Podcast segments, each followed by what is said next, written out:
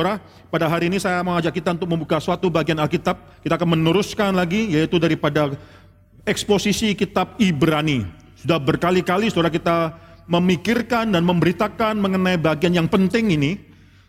Pendeta Stephen pernah mengatakan saudara, kalau penulis Ibrani atau pengkhotbah kitab Ibrani diberikan doktor honoris, maka tidak cukup 10 doktor honoris tersebut diberikan kepada dia. Bahkan dia berhak menerima lebih daripada itu. Demikian luar biasa pemikiran daripada penulis surat Ibrani ini, saudara, melihat keutamaan Kristus.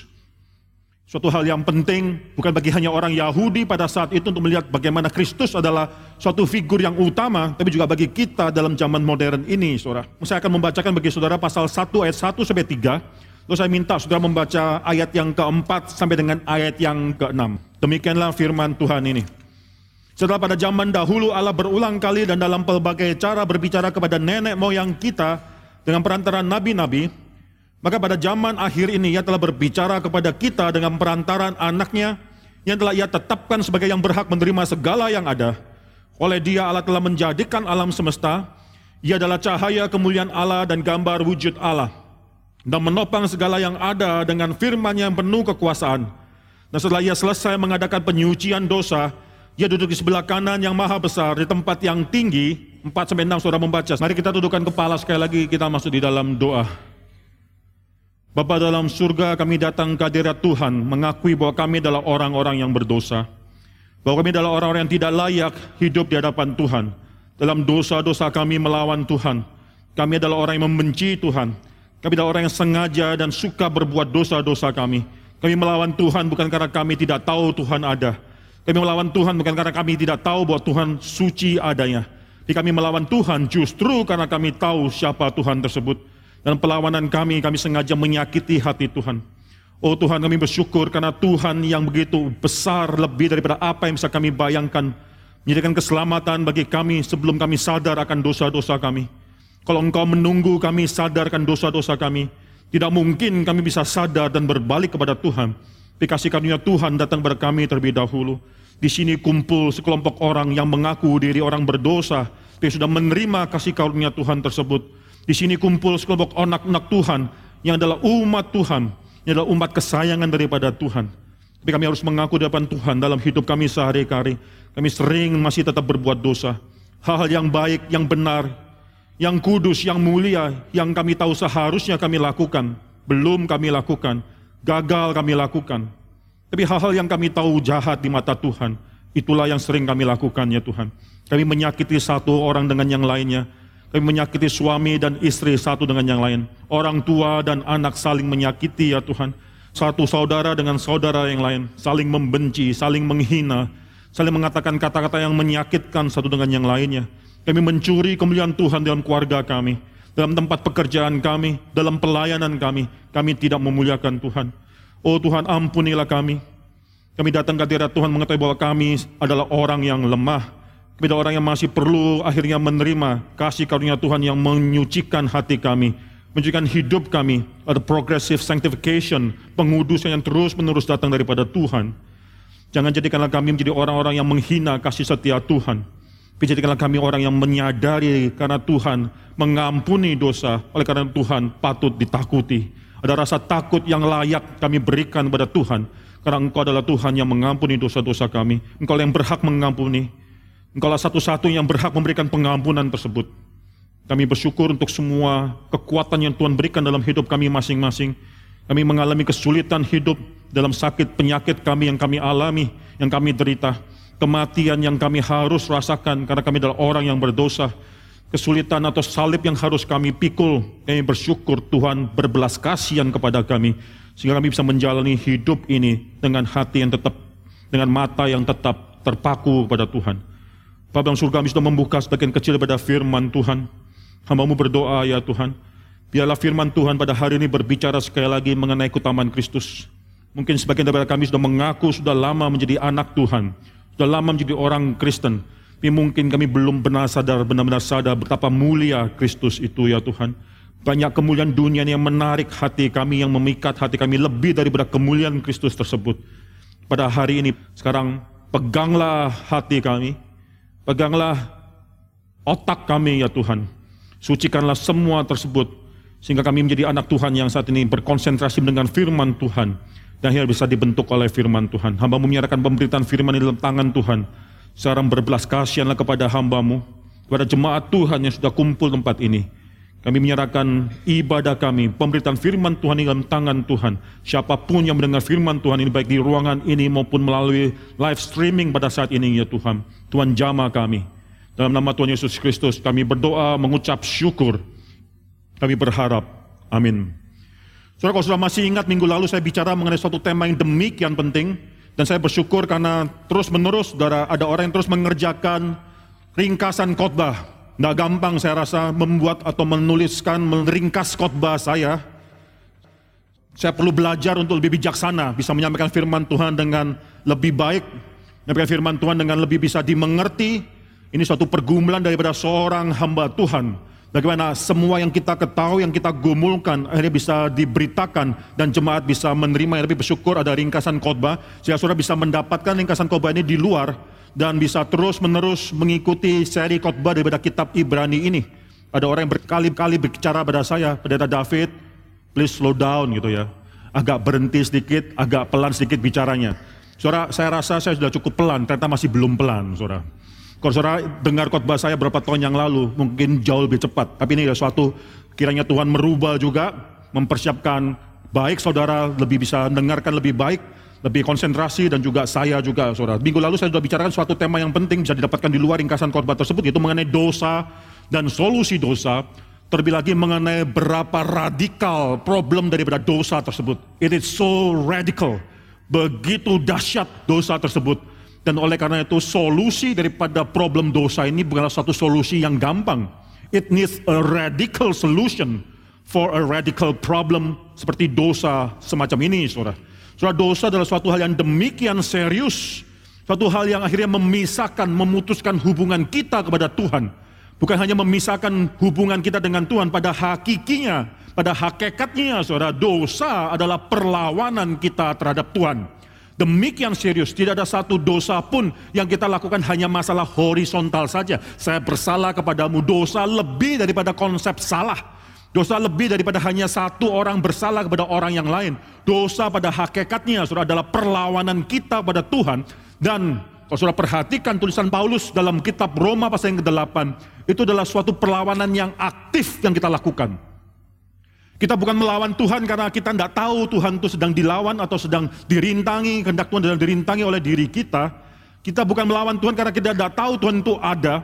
Kita bukan sedang melawan Tuhan karena kita tidak sadar siapa Tuhan tersebut. Sehingga tanpa sadar kita melawan Tuhan. Di Roma pasal 8 ayat 7 sampai 8 mengatakan, akal budi, the mind that is set on the flesh, yang adalah daging adanya tersebut. Secara natur melawan Tuhan. Secara mau terus berseteru dengan Tuhan. Nggak mungkin kita bisa menyenangkan hati Tuhan karena itu memang natur kita adalah natur yang melawan Tuhan. Dosa itu demikian serius. Tapi akhirnya bukan hanya itu saja. Bukan hanya dosa membuat kita terpisah daripada Tuhan. Tapi satu perbuatan dosa daripada Adam. Layak mendapatkan suatu hukuman kekal kepada Adam, saudara.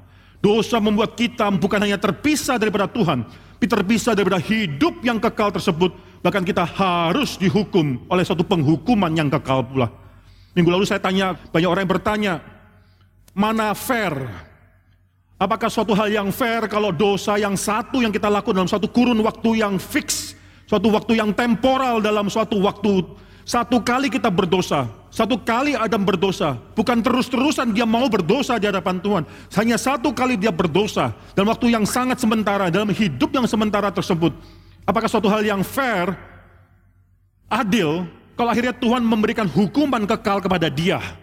Maka saudara jawabannya bukan masalah kuantitas, bukan masalah berapa kali kita berdosa, bukan masalah berapa lama kita berdosa, tapi masalah kepada siapa kita berdosa.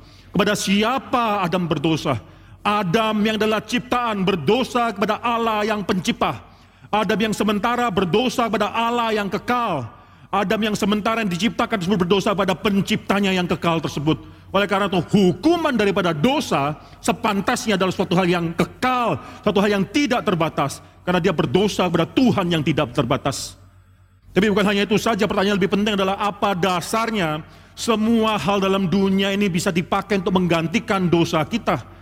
Apa reasoningnya, logikanya, hal-hal yang sementara dalam dunia ini bisa menggantikan dosa kita kepada Tuhan yang kekal tersebut. Tidak ada satupun dalam ciptaan ini yang bisa menggantikan dosa kita terhadap Allah yang tidak terbatas yang pencipta itu. Oleh karena itu sekali lagi saudara Ibrani pasal 10 ayat 11 mengatakan bahwa semua imam-imam tersebut mereka adalah orang-orang yang harus berdiri senantiasa. Kata berdiri setiap kali, setiap hari itu tidak tercatat dalam Alkitab versi terjemahan dalam bahasa Indonesia. They stand daily. Setiap hari mereka berdiri, tidak bisa duduk di dalam bait Allah. Tidak ada kursi. Dalam bait Allah tidak mungkin imam besar, imam-imam itu duduk karena mereka tidak pernah bisa berhenti-hentinya mengadakan penyucian dosa.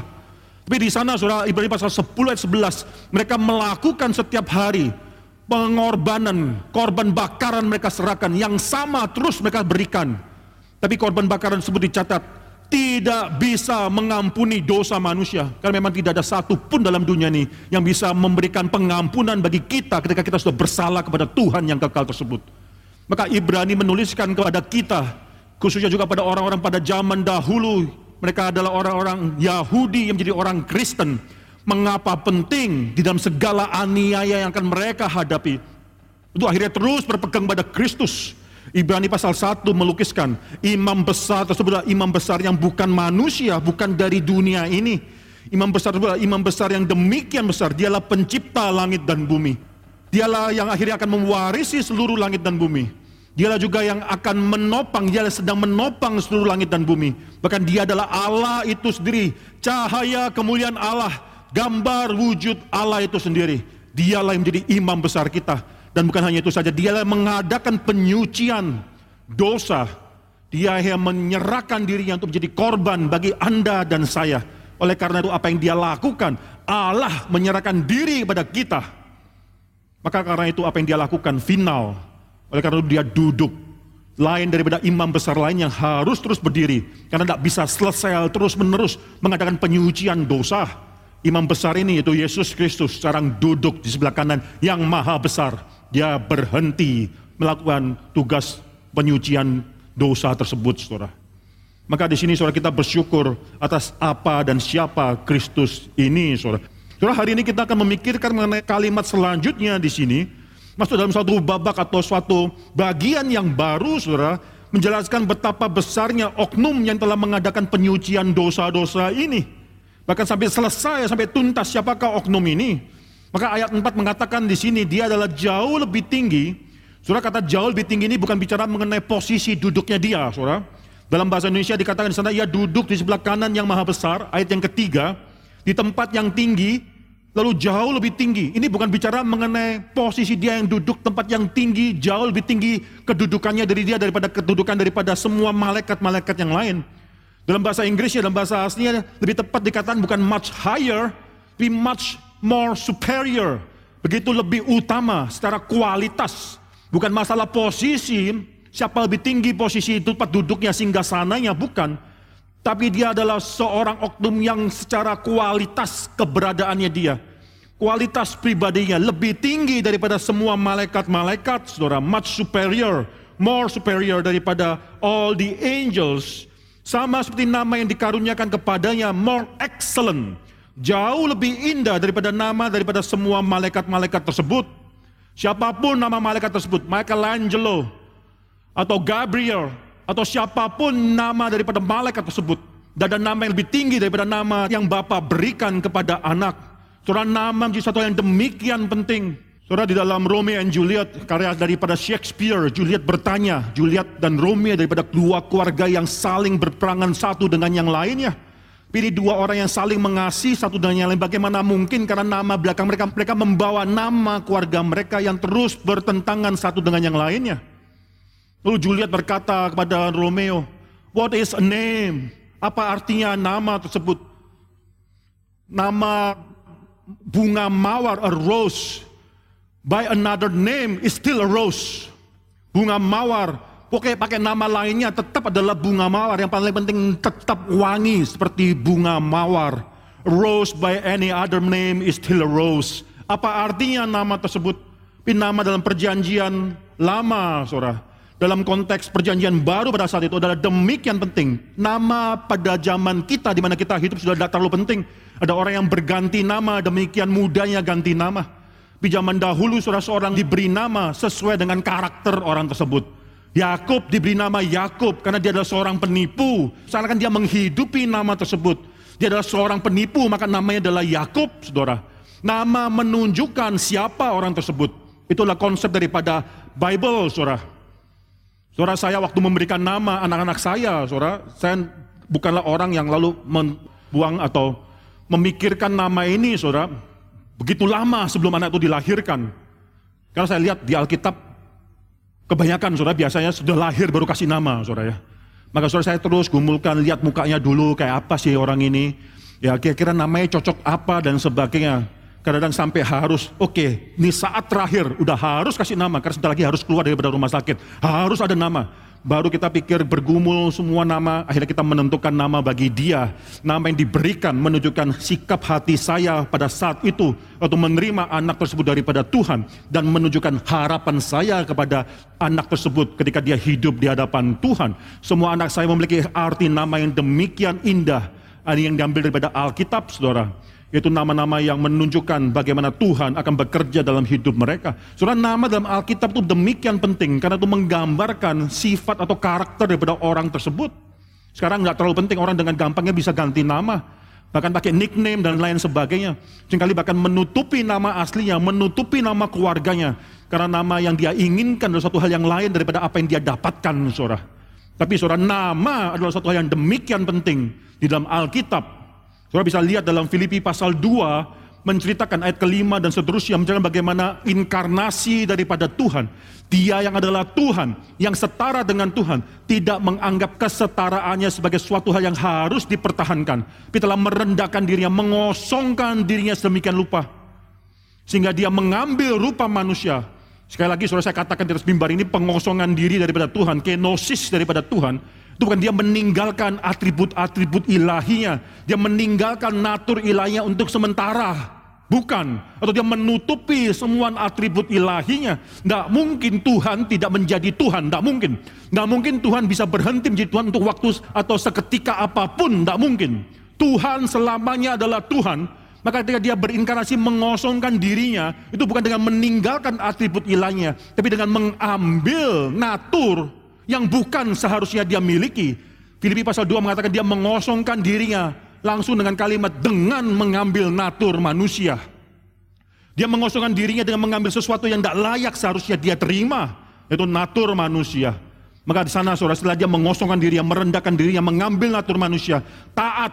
Ini progresif makin lama makin turun. Dari surga mengambil natur manusia, taat, taat sampai mati, bahkan mati dari kayu salib. Oleh karena itu saudara, Filipi pasal 2 9 mengatakan Allah sangat meninggikan dia. Inilah suatu suffering unto glory. Banyak gereja pada saat ini mengajarkan glory to glory. Dari kemuliaan satu pada kemuliaan yang lainnya. Di dalam Alkitab mengatakan bahwa anak Allah itu sendiri mendapatkan kemuliaan yang demikian mulia from suffering unto glory dari kesulitan dari suffering yang dia terima menjadi suatu kemuliaan yang dia terima, maka Allah sangat meninggikan dia dan mengaruniakan kepadanya nama di atas segala nama. Siapakah nama tersebut? Nama di atas segala nama sehingga nanti seluruh lidah, seluruh lutut akan berteluk, seluruh lidah akan mengakui bahwa dia adalah Tuhan. Ada nama di atas segala nama tersebut. Kisah Rasul pasal 4 ayat 12, suatu ayat yang sangat kita hafal yang sering kita pakai sebagai alasan mengapa kita mengabarkan Injil. Kisah Rasul pasal 4 ayat yang ke-12. Bisa dikatakan keselamatan. Tidak ada di dalam siapa pun selain di dalam dia. Sebab di bawah kolong langit tidak ada nama lain yang diberikan kepada manusia yang olehnya kita dapat diselamatkan. Tidak ada nama lain yang diberikan kepada manusia yang olehnya kita bisa diselamatkan. Ada satu nama yang lebih tinggi daripada nama yang lainnya di mana melalui nama tersebut manusia bisa mendapatkan keselamatan dan ayat kelima menunjukkan nama ini saudara. Ayat kelima menunjukkan nama yang demikian lebih tinggi much more excellent than all the angels name daripada nama yang diberikan pada semua malaikat Ayat kelima menunjukkan bahwa ini menjelaskan nama tersebut. Ada suatu rhetorical question di sana. Kepada siapakah di antara malaikat-malaikat pernah ia katakan, itu pertanyaan rhetorical yang berarti tidak perlu dijawab. Itu pertanyaan sudah pasti tahu. Ketika ditanyakan, para pendengarnya tahu apa jawabannya. Kepada siapakah di antara malaikat-malaikat pernah ia katakan, itu pertanyaan seterusnya. Jawabannya kalau perlu dijawab adalah no, tidak ada satupun. There is no one, tidak ada satu malaikat pun yang kepadanya diberikan nama ini, saudara. Kepada siapakah dari semua malaikat-malaikat Tuhan itu? Akhirnya Tuhan pernah berkata, Engkau adalah anakku, you are my son. Anakku adalah engkau itu. Dalam bahasa lainnya, engkau adalah anakku, engkau anakku. Pada hari ini engkau kuperanakan. Kepada siapa Tuhan pernah berkata demikian untuk malaikat-malaikatnya? Tidak ada. Dilanjutkan lagi di sana, saudara dikatakan di sana, aku akan menjadi bapaknya dan ia akan menjadi anakku. Kepada siapa Tuhan pernah mengatakan kalimat ini kepada malaikat-malaikat yang lainnya? Tidak ada. So di sini saudara penulis Ibrani, pengkhotbah Ibrani, penulis Ibrani mengkutip daripada dua ayat dalam perjanjian lama. Coba kita buka.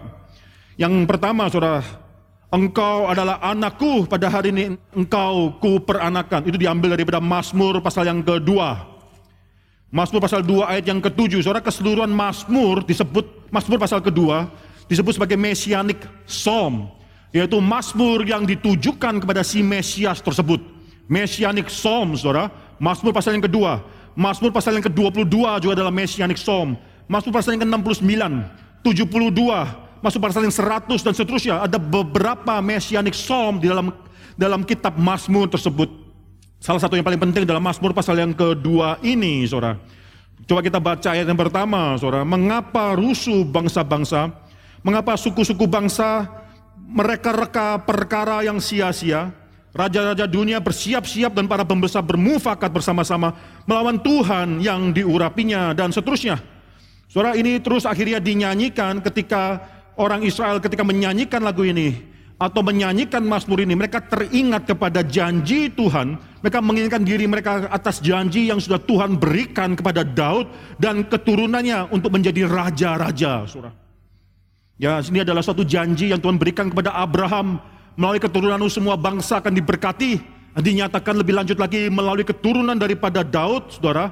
Ini adalah suatu Mazmur kerajaan royal psalm. Tapi bukan hanya itu saja, ketika akhirnya Yesus sudah datang, Lalu seorang orang membaca ayat-ayat ini, mereka menyadari ini bukan hanya kepada Daud dan keturunannya, tapi juga ditujukan kepada Yesus Kristus. Yesus yang menggenapi paling ultimat perkataan-perkataan di sini. Coba kita buka kisah para rasul, jangan tutup Mazmur, saudara-saudara pegang kitab Mazmur tersebut. Coba kita buka sekarang kisah rasul pasal yang keempat. Ini adalah cerita bagaimana Petrus dan Yohanes di penjara Lalu setelah mereka keluar, setelah mereka dilepaskan ayat ke-23. Lalu mereka berkumpul, ayat ke-24 ketika teman-teman mereka mendengar hal itu, berserulah mereka bersama-sama kepada Allah, katanya, Ya Tuhan, engkau yang menjadikan langit dan bumi, laut dan segala isinya. 25 dan oleh roh kudus, dengan perantaran hambamu Daud, Bapak kami, engkau telah berfirman. Lalu di sana saudara, mereka mengkutip Mazmur pasal 2 ayat yang pertama dan yang kedua tersebut. Mengapa rusuh bangsa-bangsa Mengapa suku-suku bangsa mereka-reka perkara yang sia-sia? Raja-raja dunia bersiap-siap dan para pembesar berkumpul untuk melawan Tuhan dan yang diurapinya. Lalu mereka melihat ayat tersebut dan mereka terpikir ini sudah digenapi dalam hidup Kristus. Siapakah yang diurapinya tersebut? Yaitu si Mesias, the anointed one, Christ, the anointed one yang diurapinya tersebut. Itu nama arti daripada Christ, the anointed one. Ayat 27, saudara. Sebab sesungguhnya telah berkumpul di dalam kota ini Herodes dan Pontius Pilatus beserta bangsa-bangsa dan suku-suku bangsa Israel melawan Yesus hambamu yang kudus yang engkau urapi. Maka di sini saya mereka melihat apa yang dikatakan oleh Tuhan kepada Daud untuk keturunan Daud, untuk raja-raja setelah Daud.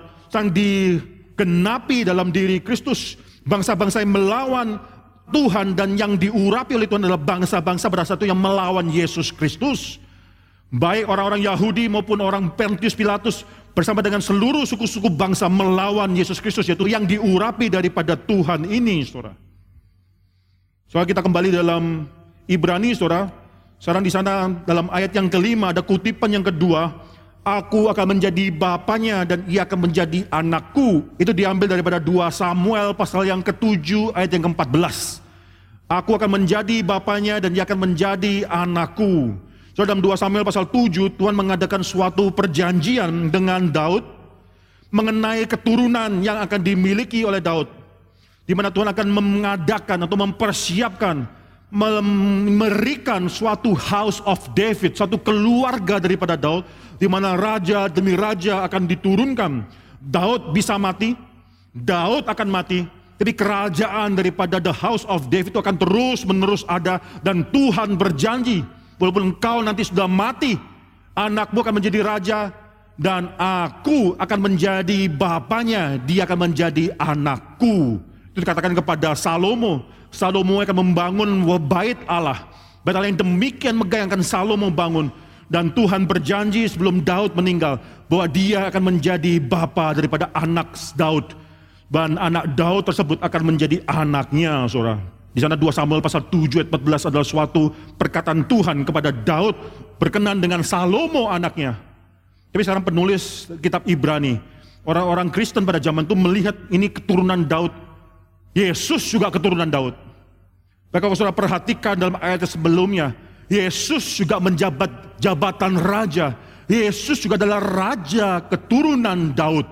Oleh karena itu apa yang dijanjikan kepada Daud berkenan dengan anaknya sekarang diambil dan diterapkan pada Kristus.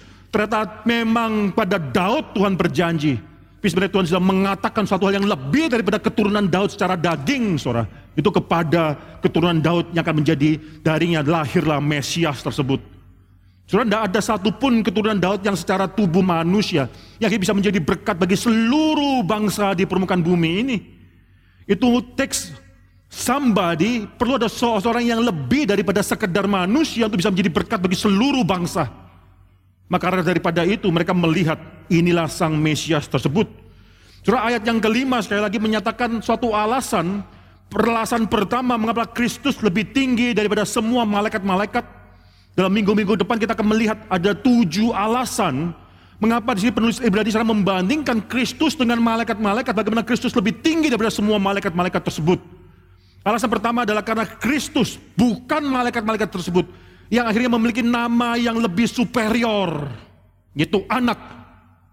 Sepenting-pentingnya malaikat dalam pemikiran orang Yahudi, dan mungkin banyak daripada kita orang Kristen pada zaman ini yang akhirnya terus berpikir bahwa malaikat adalah satu oknum yang demikian spesial. Malaikat itu demikian berbeda dengan kita. Malaikat berbeda dengan kita karena malaikat tidak memiliki tubuh. Malaikat adalah suatu spiritual being. Kita lalu menganggap bahwa yang spiritual being seperti malaikat itu lebih tinggi daripada manusia. Lebih utama daripada kita.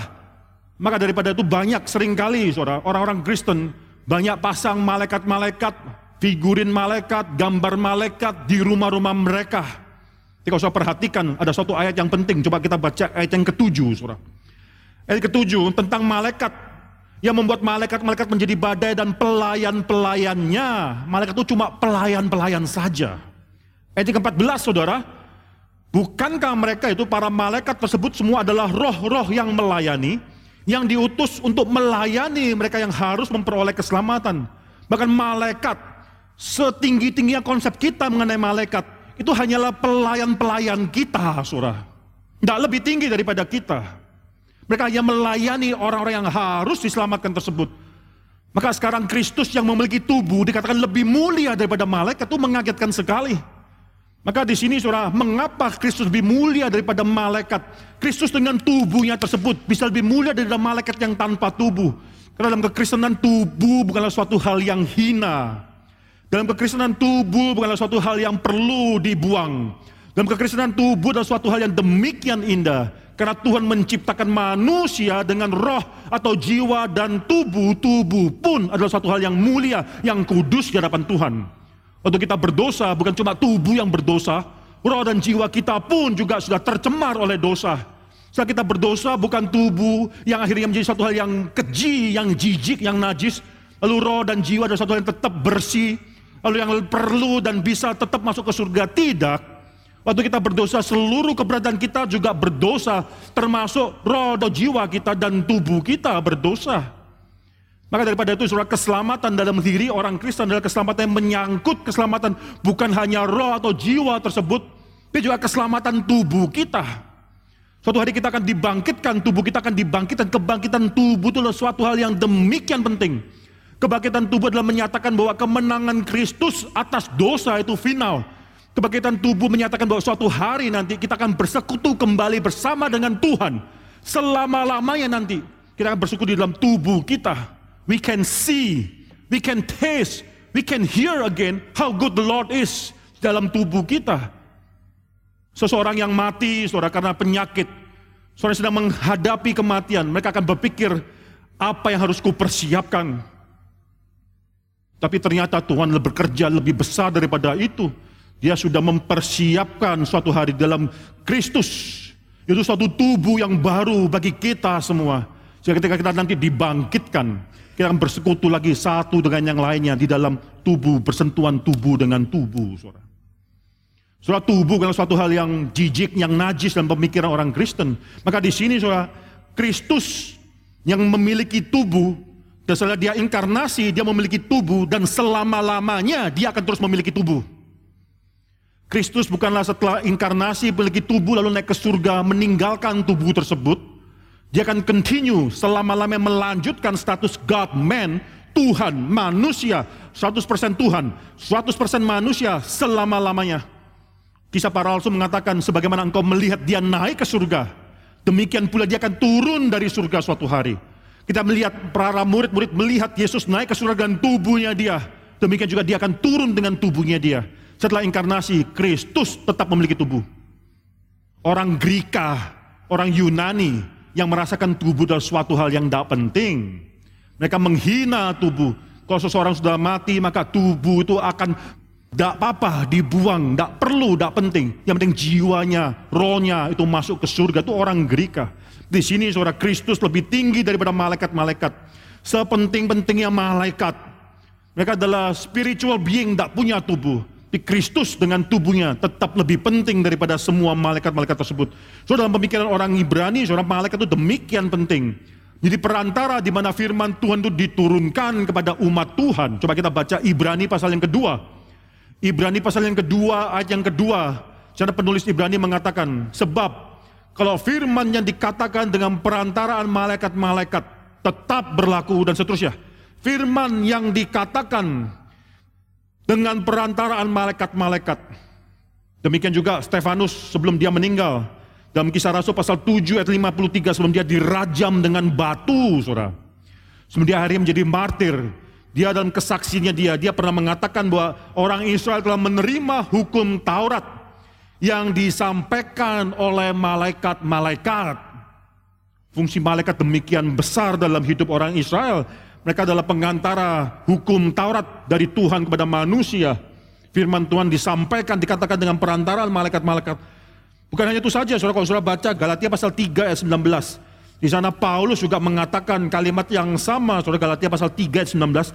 Kalau demikian, apakah maksudnya hukum Taurat yang ditambahkan, hukum Taurat ditambahkan oleh karena pelanggaran, sampai datang keturunan yang dimaksudkan oleh janji itu, dan ia, hukum Taurat disampaikan dengan perantaraan malaikat-malaikat ke dalam tangan seorang pengantara. Ini Paulus juga mengatakan demikian, hukum Taurat diberikan, disampaikan dengan perantaraan malaikat-malaikat. Pertanyaan saya, saudara, dari manakah konsep ini? Apakah Paulus, Stefanus, penulis Ibrani, itu hanya meneruskan tradisi yang ada pada zaman itu di antara orang-orang Israel bahwa malaikat adalah perantara daripada firman pemberian firman Tuhan kepada umat Israel. Dari manakah? Apakah ada dalam perjanjian lama? Apakah ada di dalam Alkitab perjanjian lama dicantumkan bagaimana Tuhan menurunkan firman Tuhan melalui perantaran malaikat-malaikat? Jarang kita pernah melihat hal ini, saudara. Bukankah 10 hukum Taurat itu diberikan langsung kepada Musa di mana peran malaikat? Dari manakah konsep ini? Apakah mereka hanya menghidupi yaitu tradisi yang ada tanpa ada dasar Alkitab di dalamnya. Ini sangat penting sekali, saudara. Kita kalau orang yang hanya menghidupi tradisi, tradisi itu penting. Tapi firman Tuhan jauh lebih penting. Maka di sini saudara, di manakah dalam perjanjian lama dikatakan bahwa firman Tuhan diturunkan melalui perantaran daripada malaikat-malaikat, hukum Taurat khususnya. Ternyata ada, saudara. Perjanjian lama juga menuliskan hal ini.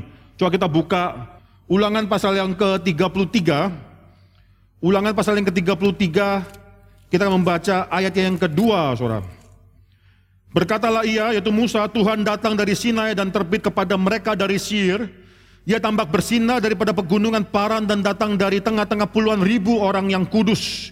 Dan seterusnya, saudara. Di sini dikatakan Tuhan turun dari Sinai. Lalu dia datang dari tengah-tengah, bukan kepada tengah-tengah puluhan ribu orang-orang Israel yang dianggap di sini orang kudus, tapi dari tengah-tengah puluhan ribu, tens of thousands. Nah dalam bahasa Indonesia agak sulit menerjemahkan kalimat selanjutnya. Atau dalam bahasa Indonesia, tens of thousands of his holy ones. Bukan orang-orang kudusnya, his holy ones. Kata ones di sana nggak dijelaskan siapa, itu kalimat substantif. Yang tidak tahu siapa yang dimaksudkan bukan manusia. Belum tentu harus manusia. Tens of thousand of his holy ones. Yaitu puluhan ribu mereka yang kudus miliknya. Mereka di sini agak ambigu siapa, saudara. Jadi di sini katakan di tengah-tengah daripada puluhan ribu mereka yang kudus miliknya. Maka tradisi juga mengatakan, ini interpretasi mengatakan bahwa Tuhan waktu datang memberikan hukum Taurat tersebut dia juga sebelum dia datang itu puluhan ribu daripada malaikat-malaikat yang kudusnya sudah hadir di tengah-tengah mereka. Tuhan datang dan memberikan hukum Taurat tersebut kepada Musa. Maka di sinilah konsep bahwa Tuhan menurunkan hukum Taurat dengan para malaikat sebagai saksi perantara yang melihat, yang juga memberikan, yang bersama-sama dengan Tuhan memberikan hukum Taurat tersebut kepada Musa, pada perantara yang singgul itu Musa tersebut, saudara.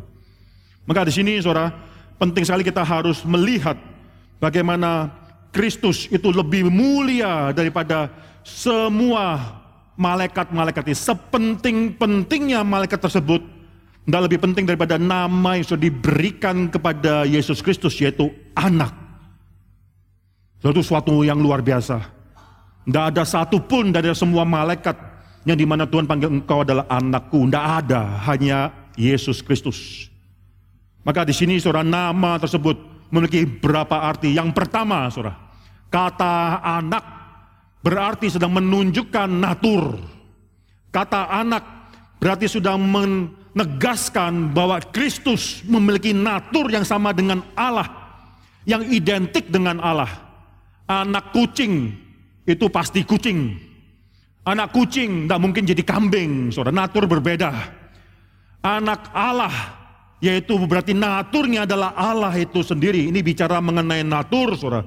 Setinggi-tingginya dan sepenting-pentingnya malaikat, mereka adalah suatu penciptaan yang demikian berbeda dengan Allah itu sendiri. Ada ontological differences, perbedaan ontologi antara Allah pencipta dengan malaikat yang diciptakan natur berbeda. Maka malaikat bukan dipanggil sebagai anak Allah. Hanya Kristus, anak Allah, yaitu Allah Tritunggal pribadi oknum yang kedua yang panggil anak menunjukkan dia memiliki natur yang sama dengan Allah. Demikian juga saudara kalau saudara perlihat dalam Alkitab, Kristus dipanggil sebagai anak manusia. Berkali-kali saudara di dalam Alkitab, di dalam perjanjian baru saudara ada 86 kali kata anak manusia, anak manusia, anak manusia itu muncul. 86 kali muncul dalam seluruh perjanjian baru. 82 kali muncul hanya dalam empat kitab Injil. Sekali lagi saudara 86 kali kata anak manusia itu muncul dalam seluruh perjanjian baru. 82 di antara yang muncul dalam empat kitab Injil. 79 kali di antara 82 kali kata anak manusia muncul dalam empat Injil. Dikatakan oleh Yesus itu sendiri bahwa dia adalah anak manusia. Anak manusia, anak manusia. Saudara ini suatu kalimat yang lebih besar saudara daripada hanya sekedar saya adalah anak seorang manusia. Tapi di sana tersirat arti bahwa dia memiliki natur manusia tersebut saudara. Ya son of berarti identification of nature. Naturnya adalah natur sebagaimana dia adalah seorang anak Allah, naturnya adalah Allah. Sebagaimana dia adalah anak manusia, naturnya juga adalah seorang manusia. Kristus adalah 100% Allah, 100% manusia itu ortodoks iman orang Kristen, orang yang ortodoks. So demikian juga dengan kita. Kita dipanggil sebagai anak-anak Allah. Bukan karena kita lahir daripada Allah, daripada esensi atau natur daripada Allah. Bukan itu, saudara. Kita juga bukan pribadi yang dilahirkan atau degenerate daripada Allah Bapa sebagaimana Kristus yang adalah eternal generation pribadi yang degenerate dari kekekalan daripada Allah, saudara Allah Bapa. Kita adalah anak-anak by adoption, diadopsikan. Karena kita percaya pada Kristus, maka kita dipanggil oleh Roh Kudus. Roh Kudus di dalam diri kita menjadikan kita adalah anak-anak Allah, adopsi, saudara. Kita diadopsi menjadi anak-anak Allah. Maka di sini saudara orang Kristen yang dipanggil sebagai anak-anak Allah seharusnya juga menceritakan natur daripada Allah itu sendiri. Memang demikian karena kita waktu menjadi anak Allah, natur kita dirubahkan.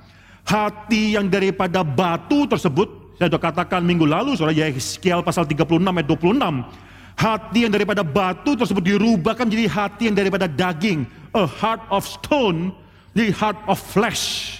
Yang lembut, yang lunak. Dirubahkan natur kita Sedemikian rupa kalau saudara masih ingat minggu lalu kita bicara mengenai konsumasi. Ketika Kristus sudah datang kedua kali ya maka ada konsumasi. Maka pada satu natur kita dirubahkan sedemikian rupa sehingga kita tidak lagi bisa berdosa. Kalau pakai istilah daripada Augustine, non posse pecare, tidak bisa berdosa lagi. Natur kita akan dirubahkan sedemikian rupa sehingga kita mirip seperti Tuhan. Tuhan, natur Tuhan menjadikan dia tidak mungkin bisa berdosa. Soalnya ada pertanyaan yang konyol yang sering ditanyakan oleh orang-orang. Kalau Tuhan demikian maha kuasanya, bisakah Tuhan melenyapkan dirinya sendiri? Kalau Tuhan demikian maha kuasanya, bisakah dia lalu menjadikan dirinya sendiri tidak ada atau menghilang atau hilang daripada eksistensinya? Kalau Tuhan adalah demikian maha kuasa, bisakah dia membentuk lingkaran daripada bujur sangkar? Can he make a circle from a square? Can he make square into a circle? Bisakah Tuhan melakukan hal yang demikian? Kalau Tuhan yang demikian maha kuasa, bisakah dia melakukan sesuatu, apa pun hal tersebut, apa pun. Saudara ini bukan Tuhan yang maha kuasa, Tuhan maha kuasa sesuai dengan naturnya. Alkitab mengatakan, apa pun yang Tuhan lakukan sesuai dengan naturnya. Dia bukanlah manusia sehingga dia harus berbohong, itu kata daripada Alkitab. Tuhan bukanlah seorang yang seperti kita sehingga dia akhirnya melakukan sesuatu sesuai dengan natur dosanya kita. Tuhan tidak mungkin bisa berbohong. Banyak hal yang Tuhan tidak bisa lakukan itu melanggar kesucian dirinya. Tuhan tidak bisa akhirnya melakukan sesuatu yang melanggar naturnya. Dia kalau adalah Tuhan yang harus ada dari kekal sampai kekekalan itu definisi daripada Tuhan. Maka tidak mungkin dia menghendaki ketidakadaan dirinya sendiri. Tidak mungkin, saudara.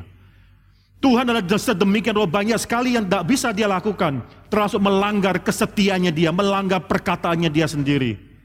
Maka di sini saudara, titik terakhir daripada konsumasi kita, kita akan menjadi seperti Tuhan. Natur kita sebagai anak-anak Allah dirubahkan sedemikian rupa. Sehingga kita tidak lagi bisa berdosa. Tapi sering kali dalam hidup kita sekarang, saudara, kita tidak menggambarkan diri kita sebagai anak-anak Tuhan. Kita sering bergumul dengan dosa.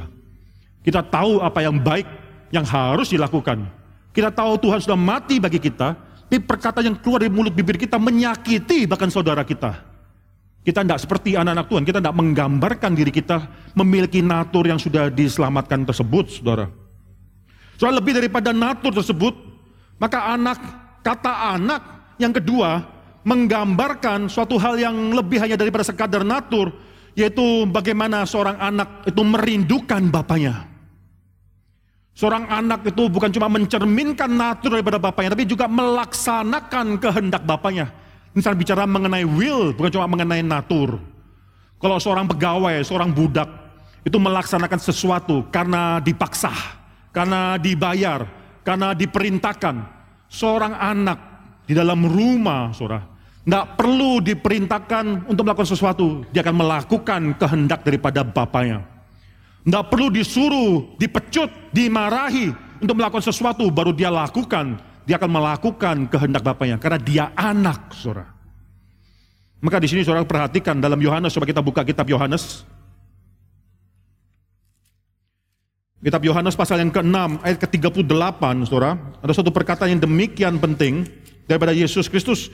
Sebab aku telah turun dari surga bukan untuk melakukan kehendakku, Seorang anak bukan melakukan kehendak dirinya sendiri. Seorang anak adalah melakukan kehendak daripada bapaknya. Sebab aku telah turun dari surga bukan untuk melakukan kehendakku, tetapi untuk melakukan kehendak dia, Bapa yang telah mengutus aku. Saudara ini konteks pembicaraan daripada Yohanes pasal 6 itu bicara mengenai hubungan Kristus dengan Bapaknya. Ayat ke-37 kalau saudara baca di konteks sebelum ayat 38. Semua yang diberikan Bapa kepadaku. Ini bicara mengenai predestination, mengenai election daripada orang-orang kudus. Semua yang diberikan Bapa kepadaku akan datang kepadaku mengenai irresistible grace yang sudah Tuhan berikan, orang-orang yang sudah Tuhan berikan kepada Yesus. Tidak mungkin menolak Yesus, akan datang kepada Yesus. Lalu janji Yesus di sini mengatakan bahwa barang siapa datang kepadaku tidak akan kubuang. Itu janji promise Yesus kepada Allah Bapa. Itu tidak mungkin gagal keselamatan tersebut. Tidak mungkin Yesus akan meninggalkan orang-orang yang akan diselamatkan, yang sudah memang direncanakan diselamatkan tersebut. Diberikan dari Allah Bapa kepada Allah Anak. Ditinggalkan Yesus. Tidak mungkin, saudara. Lalu setelah itu baru ayat 38 bicara. Sebab aku telah turun dari surga, bukan untuk melakukan kehendakku, tapi melakukan kehendak dia, yaitu ayat 37 Bapa yang telah mengutus aku. Saudara, lebih daripada sekedar natur yang sama identik. Maka sekarang mengatakan the will is the same yaitu melakukan kehendak Bapakku. Itu seorang anak. Saya lihat banyak sekali anak-anak muda tempat ini. Saya mau tanya, siapakah engkau di rumah orang tuamu? Apakah engkau melakukan kehendak Bapamu? Engkau melakukan kehendak orang tuamu? Atau engkau melawan kehendak Bapamu? Melawan kehendak orang tuamu? Seorang anak beda daripada karyawan, pegawai yang dipaksa, yang harus dipecut, yang harus dibayar untuk melakukan sesuatu Seorang anak mengenal kehendak bapaknya, mengerti kehendak bapaknya, dan melakukan kehendak bapaknya, saudara. Ini demikian berbeda, saudara. Saudara, mungkin kata Paulus dalam Efesus pasal 5, saudara coba kita buka Efesus pasal 5. Itu cukup untuk memberikan kita gambaran mengenai apa itu anak. Efesus pasal 5 ayat yang pertama, saudara. Saya buka juga dalam bahasa Inggrisnya, saudara, Efesus pasal 5 ayat yang pertama. Sebab itu jadilah penurut-penurut Allah seperti anak-anak yang kekasih. Terjemahan lainnya, saudara, jadilah peniru-peniru atau imitators of God. Peniru-peniru Allah. Selayaknya seperti seorang anak yang dikasihi. Therefore, be imitators of God as beloved children. Saudara, seorang anak itu suka niru orang tuanya. Seorang anak tuh kerjanya cuma mau meniru orang tuanya. Sekarang anak saya Rachel masih umur satu tahun kira-kira empat bulan, saudara itu masih lucu-lucunya. Itu saat di mana puji syukur sekarang banyak kemungkinan untuk bisa rekam dia waktu dia masih lucu, saudara. Ya terus mencoba meniru orang tuanya. Mamanya pakai sepatu, dia langsung masuk dalam sepatu mamanya, coba jalan-jalan dengan sepatu mamanya, meniru, imitators.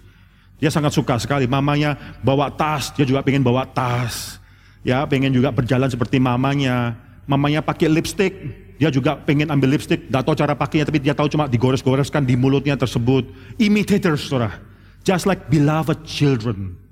Kita menjadi anak, bukan kekanak-kanakan, tapi hati kita perlu memiliki hati seorang anak yang rindu untuk meniru orang tua kita.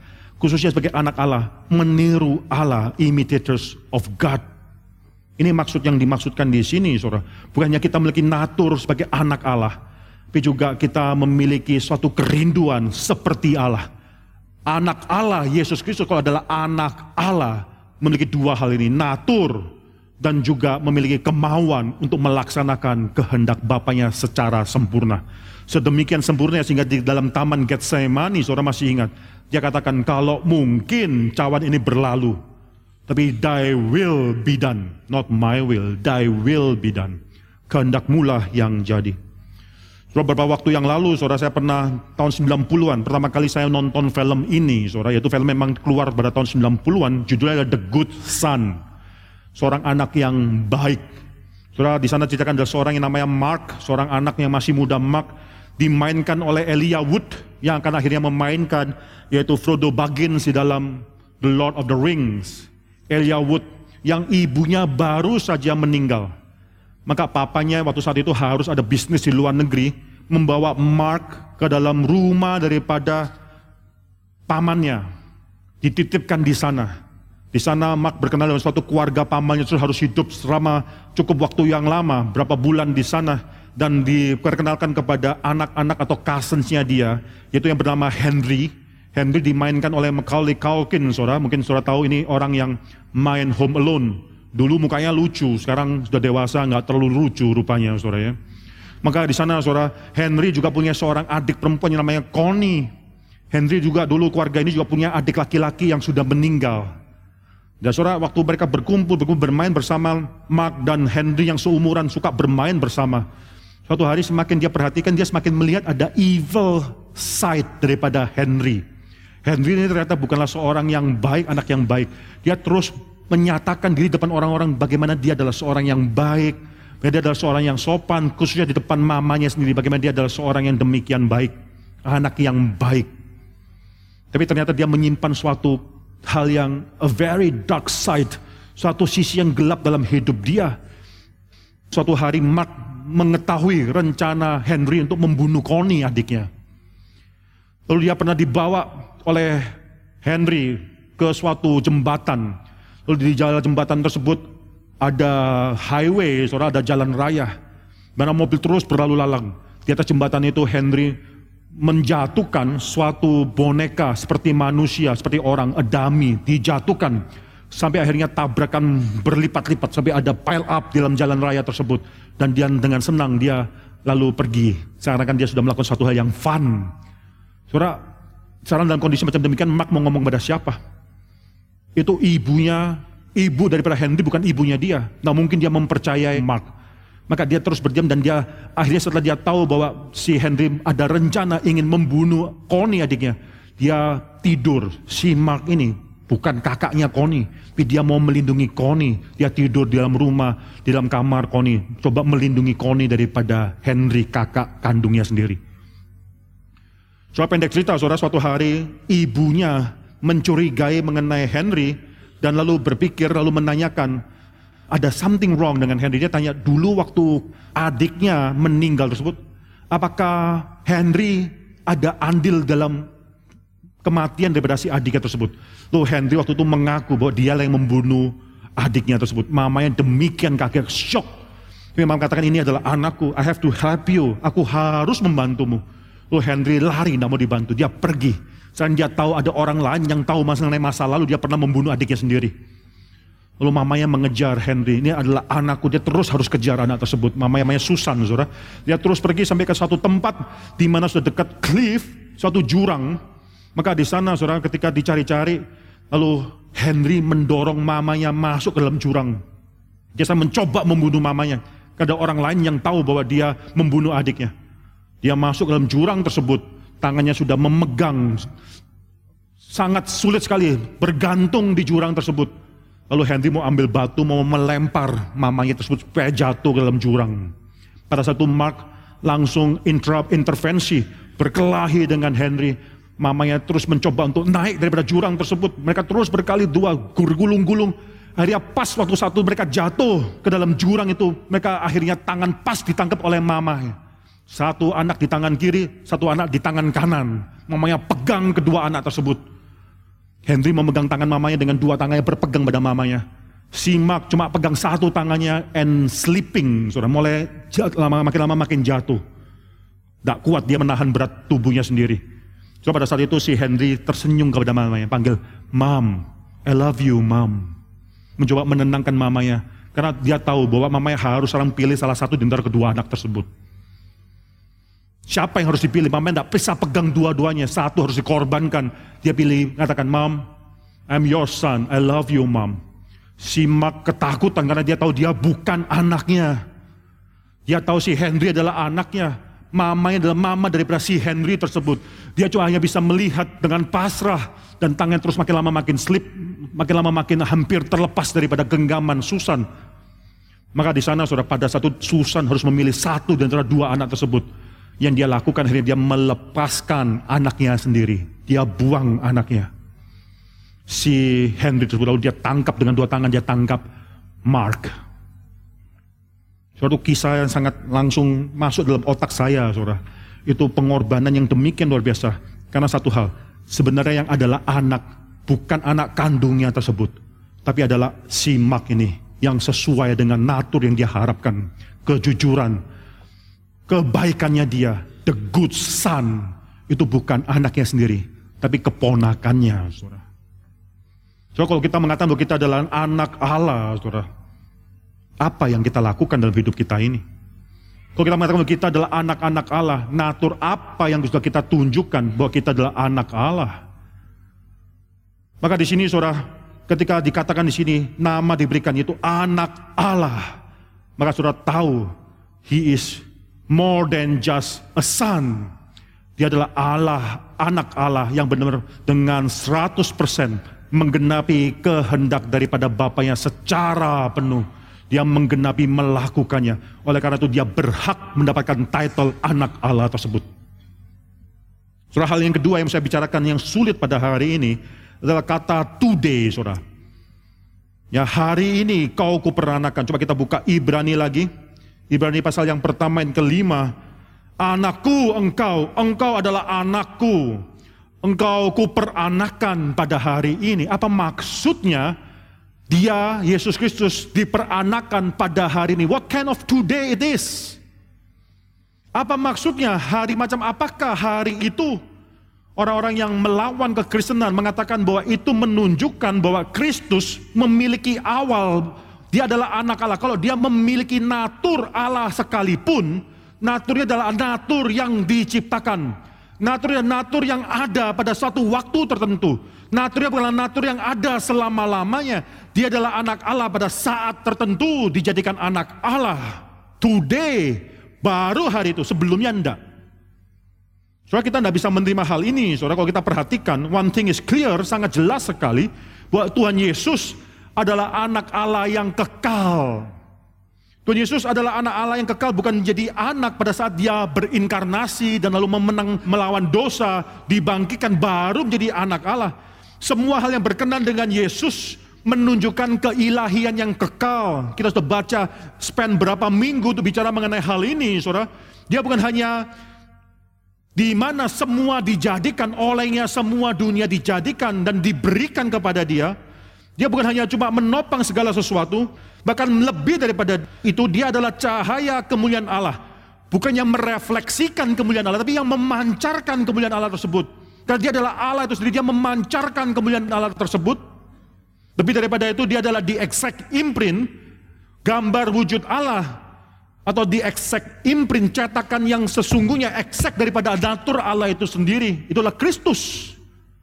Kalau Allah Bapa ada daripada kekal sampai kekal, Lalu Allah anak ada hanya daripada suatu saat baru dijadikan anak Allah, baru deklarasikan bahwa dia adalah anak Allah, maka dia tidak mungkin exact imprint.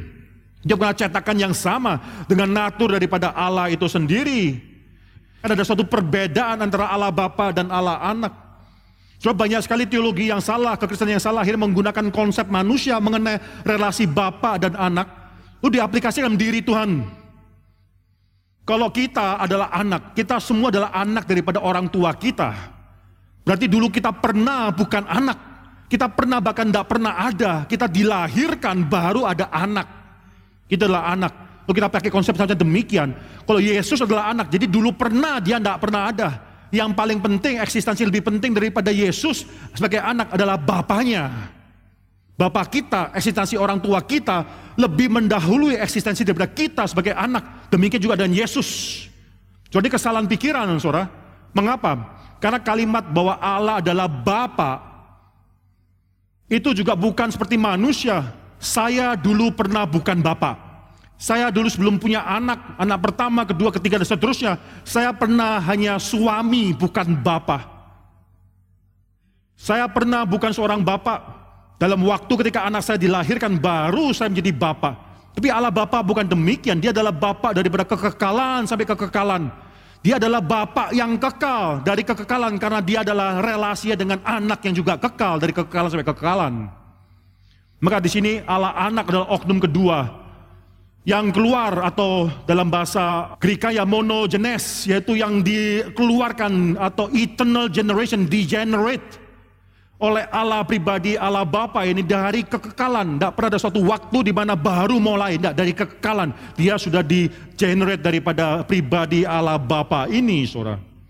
Maka di sini saudara J.I. Packer pernah mengatakan suatu kalimat yang penting. Relationship, hubungan antara the son to the father, antara Allah anak dengan Allah Bapa, itu bukan waktu di dunia baru dimulai, atau bukan setelah inkarnasi dan dibangkitkan baru dimulai, ini adalah suatu bukan a new relationship, tapi adalah suatu hal yang sudah ada daripada kekekalan, but from eternity, an eternal relationship, yaitu Allah Bapa dan Allah Anak ini, saudara.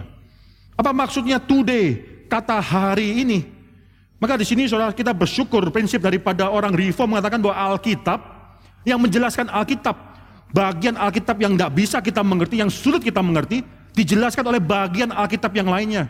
The highest authority for the interpretation of the scripture, otoritas yang tertinggi dalam membantu kita mengerti Alkitab adalah Alkitab itu sendiri. Scripture interprets itself.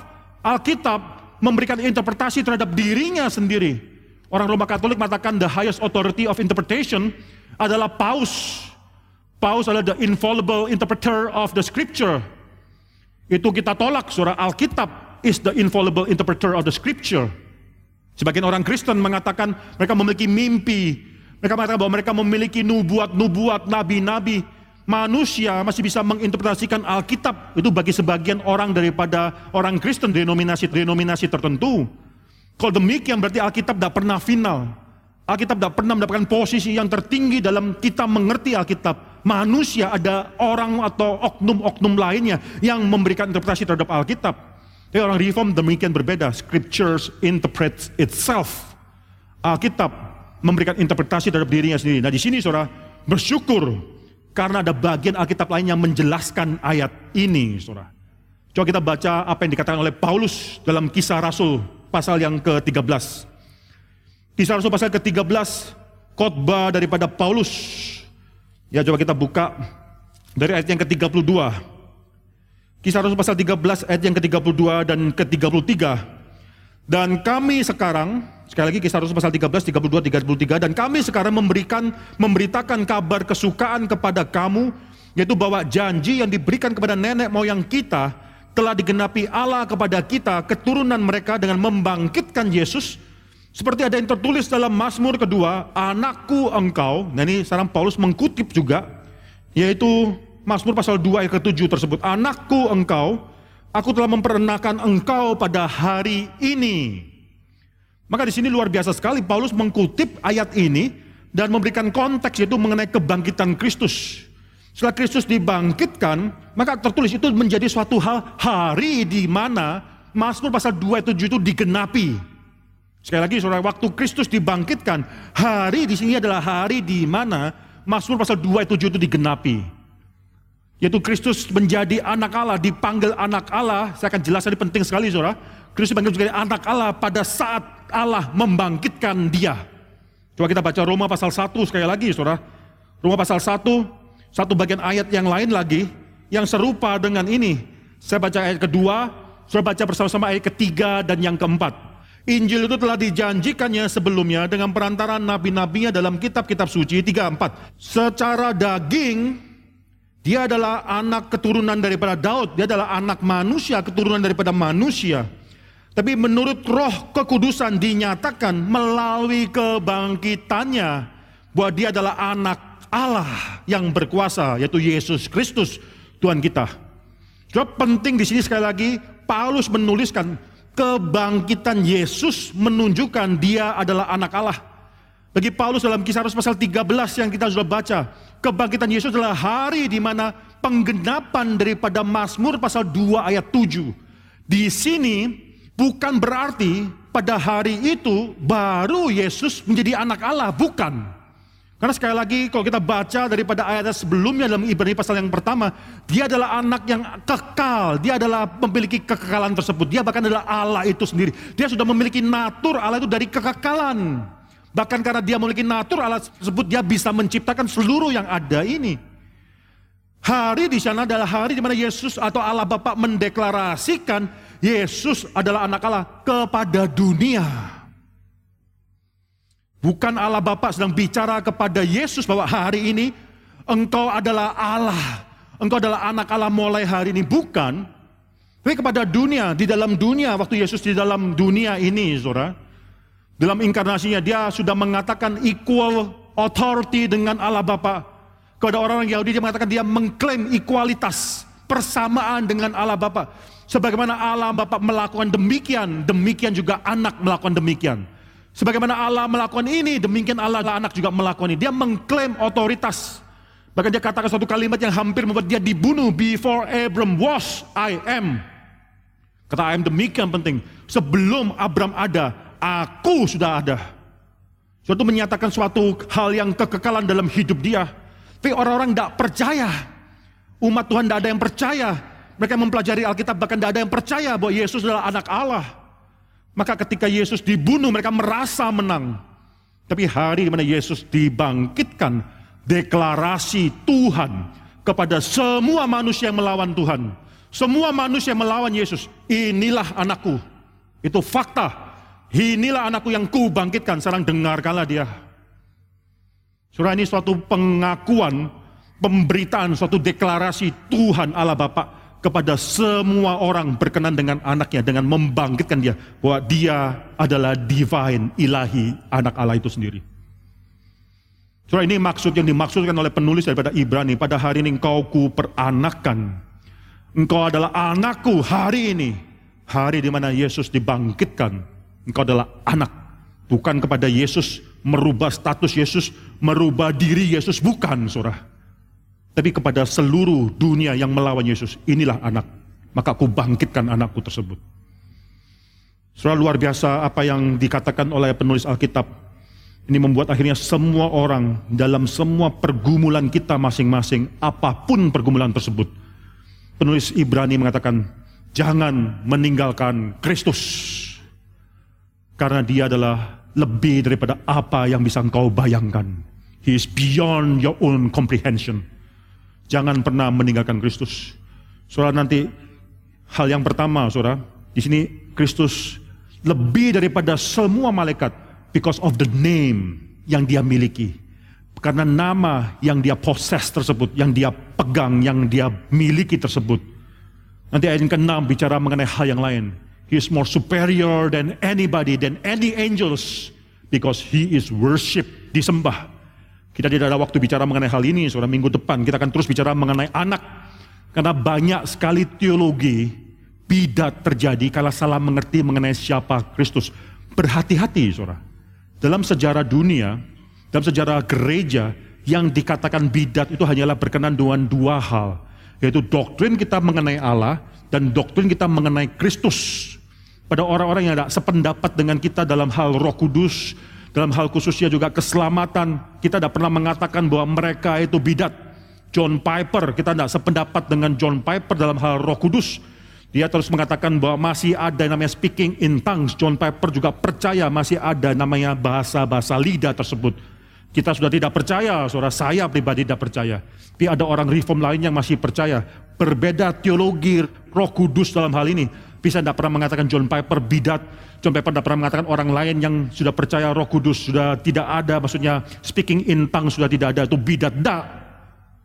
Kita dengan orang Arminian, mereka tidak percaya predestinasi election berdasarkan kehendak Allah memilih. Tapi harus ada kerjasama antara manusia dengan Tuhan. Kita tidak pernah mengatakan mereka itu bidat, saudara. Tidak pernah. Tapi berkenan dengan Allah Tritunggal. Berkenan dengan anak Kristologi kesalahan gereja kalau terjadi dalam dua hal tersebut adalah bidat.